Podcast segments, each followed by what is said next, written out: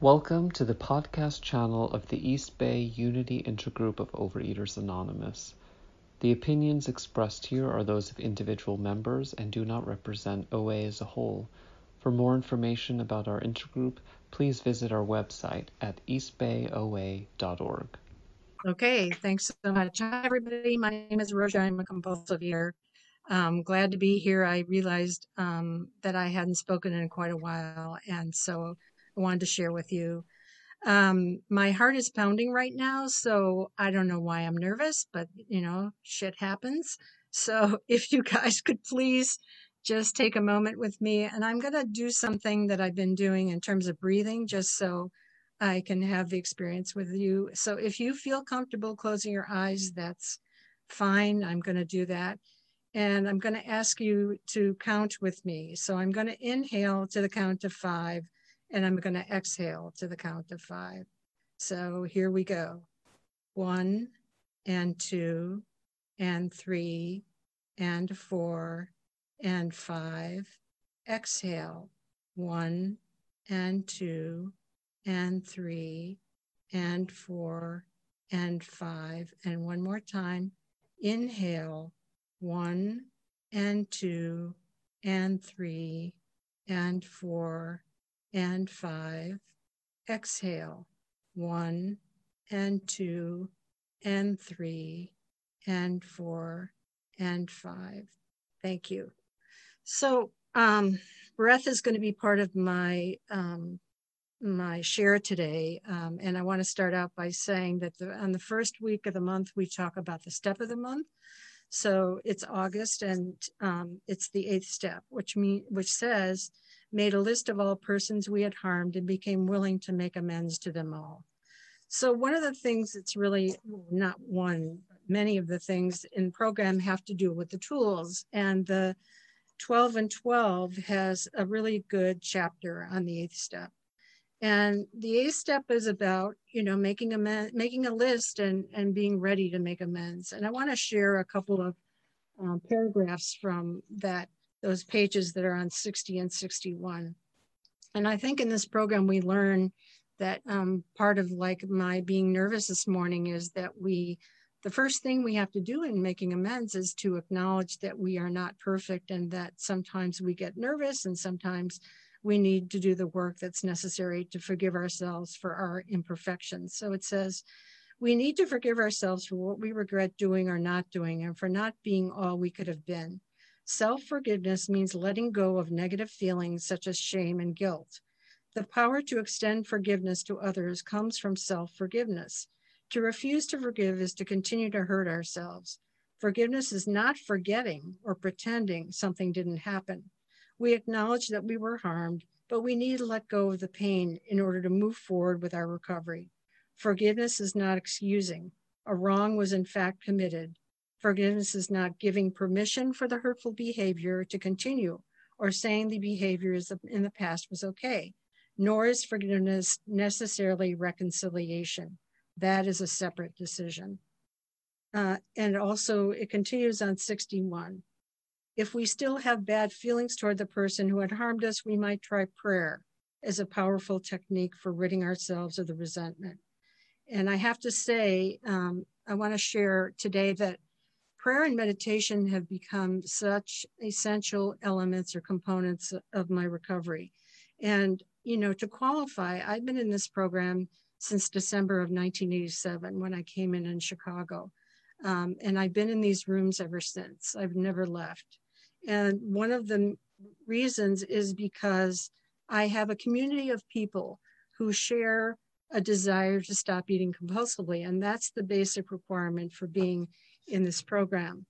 Uh, and, and it says, people with long experience in living by the twelve steps have found that prayer can bring the ability to forgive even the most devastating wrongs, which includes those wrongs we feel uh, we've done to ourselves.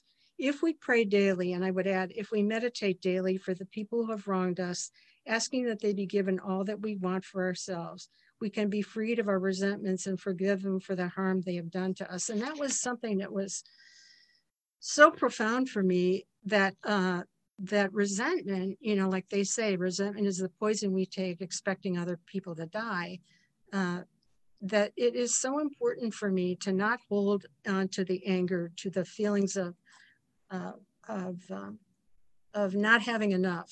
I mean, I think deprivation is a key part of this program as well, the feeling of deprivation.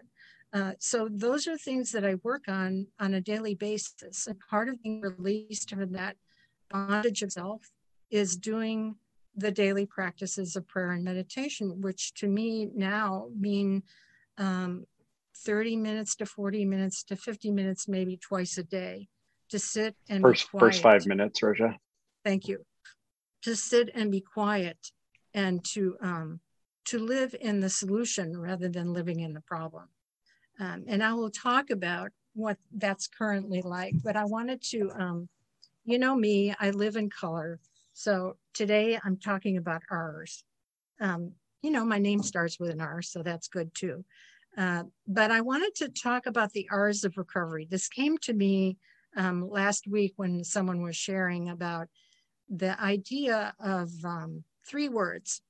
And the three words, which also have to do with the eighth step, because you can't get through the eighth step unless you go through these, for me, these three words. And they're restoration, revelation, and revolution. So I'll explain, you know, there are there are definitions for these in the dictionaries. Um, and so part of my, you know, what I'm doing today and telling you what it was like, what happened and what it's like now, is to talk about restoration, revelation, and revolution. You know, restoration, um, just to qualify, I came into this program in eighty-seven, right? So I was born in fifty-one. Um, just to qualify, you know, I'm going on seventy. I came in when I was thirty-seven, which seems remarkable. Uh, and I had had a lot of trauma in my life. Uh, I lost my brother in a drowning. My parent, my mother had brain cancer three years later. In nineteen sixty-five, I developed type one diabetes. Um, so I used to pass out a lot. I didn't have control over so many things. Both my parents had very traumatic childhoods. My mother was a Holocaust survivor. So I couldn't go through the litany of the suffering and the difficulty that surrounded me. And that was my legacy in growing up. But I don't want to, I don't want to, um, I don't want to, you know, be there for the next five, ten minutes. What I want to talk about is how, what happened in terms of restoration. Uh, I came into the program, as I said, in eighty-seven. I became abstinent from binging and undereating on March first, nineteen ninety, and I haven't gone back out. And part of the reason I haven't gone back, back out is that I am totally clear that if I had gone back out, that I would not be here today. Um, because when I, it was predicted when I was diagnosed that I would have, I would go blind. I could go blind. I could have kidney failure. I could lose limbs, yada, yada, yada. You know, to be told those things at the age of fourteen is pretty traumatic. Um, and I'm here to say that I'm kicking butt. Well, not so much kicking butt, um, because my limbs are, my spine is, you know, has arthritis and so forth and so on, but I'm alive, um, which is, which is, you know, pretty incredible. Uh, so restoration. Restoration is the action of returning something to a former owner, place, or condition. The process of repairing or renovating a building, work of art, vehicle, et cetera. Um, the reinstatement of a previous practice, right, custom, or situation.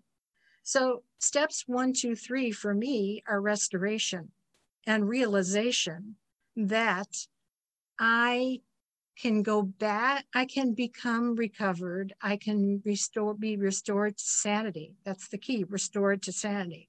But it doesn't mean that I have to necessarily go back to the original form. And, you know, part of it is the original form of us is, um, you know, in the doctor's opinion, at the beginning of the big book, it talks about the psychic change that we have to go through.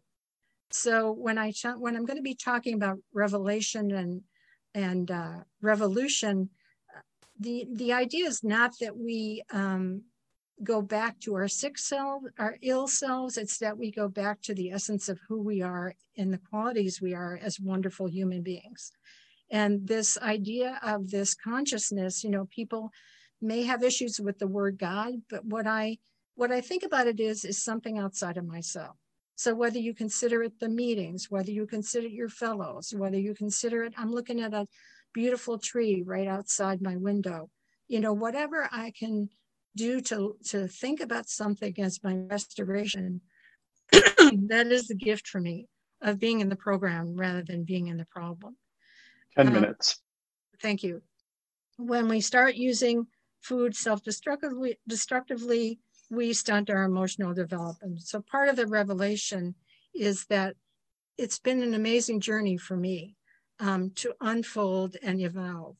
And, you know, there is, there is a, our biblical refer- references to Revelation. So this is not, excuse me, about referring to any, any biblical or any religious doctrine. This is about the idea of a spiritual renewal, of a, of a way of being in the world that does not have to do with self-destruction. Uh, so revelation, it's the act of revealing or communicating some divine aspect. It's an act of revealing to review or making known. It's, um, it's pleasant. Imagine that. It's pleasant, often enlightening, an often enlightening surprise. So for me, and especially in the last two years, I have to tell you, you know, I've been around these rooms, and it's been a long time. It's thirty plus years. But in the last two years, the idea of working with breath and working with meditation in a much deeper way has been, it's going to lead to my talk about revolution, but it's been revelatory. It's been revelatory in terms of, I never imagined I could do this.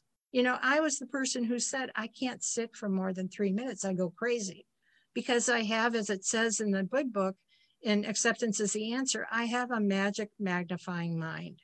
So I can take anything and I can twist it around and I can perseverate and I can be like, ah, ah, ah, you know, but, but, um, but revelation is to be able to sit with myself in repose and let go. And it's pretty amazing how just breathing can let go. And I want to talk about breathing for a minute because, um, you know, in the studies and the work, and the, I've been working with teachers and, and doing this um, regular practice. Uh, imagine that in general, most of us live with our breathing up here. So we are breathing in and out here. Sometimes we do it slowly, sometimes we do it fast, but by breathing up here, we are only lo- using ten percent of our capability of breath. So the practice that I've learned, and I'm not promoting any particular way of doing this, is that you have to breathe through your whole body. And we are not accustomed to that in general. We are accustomed to responding by breathing up here. And guess what? Here's the fight or flight area in our bodies. So if we keep our breath up here, if I, I'll speak for myself, if I keep my breath up here, I'm not getting the full use of my lungs, of my diaphragm, of my clavicle, of my intercostal muscles. And the miracle for me is that I've learned how to breathe from my, the, the, the, the, the abdomen, not the belly, from the abdomen. And that means I can carry air through here and breathe it up all the way through my head and then come down and exhale it. And it is such a relief. It is such a relief to be, be able to breathe in that way. So revolution, you know, we use that word so much, you know, revelatory. Re- revolution is so overused, I think, in some ways. Um, and people use it lightly. I don't use it lightly. I mean, revolution can be a forcible overthrow of a government or a social order. And for me, the revolution in my life has been that this is a program of recovery. This is not about a casual relationship. This is about the essence of my life and what I take on and what I embrace on a daily basis. Um, it's an instance of revolving. So you know me, I love imagery. Um, and so here's my revolving imagery. Let's see if I can get it to you. You know, it's a series of cogs, right? And when you look at cogs, cogs go like this. They move back and forth. And if you move one cog, you move it, it moves other cogs. And so the idea is, revol- you know, it's a revolution, like a wheel going around or a cog going around is a revolution. So that's my revolution. That's what happens to me. It's an instance of revolving. Um, and so the revolution of my life is something that happens on a moment-to-moment breath. And it happens on a daily basis. And it happens in the rotation or the repetition of certain actions on a daily basis. So five minutes left. Thanks. In a very practical way, that means that I have certain practices that I have to maintain, and I have to do them in order to be sane, and in order to have some equanimity, and in order to have some relative balance with my blood sugars, because I have, I can now see on my insulin pump where the blood sugar goes on a graph.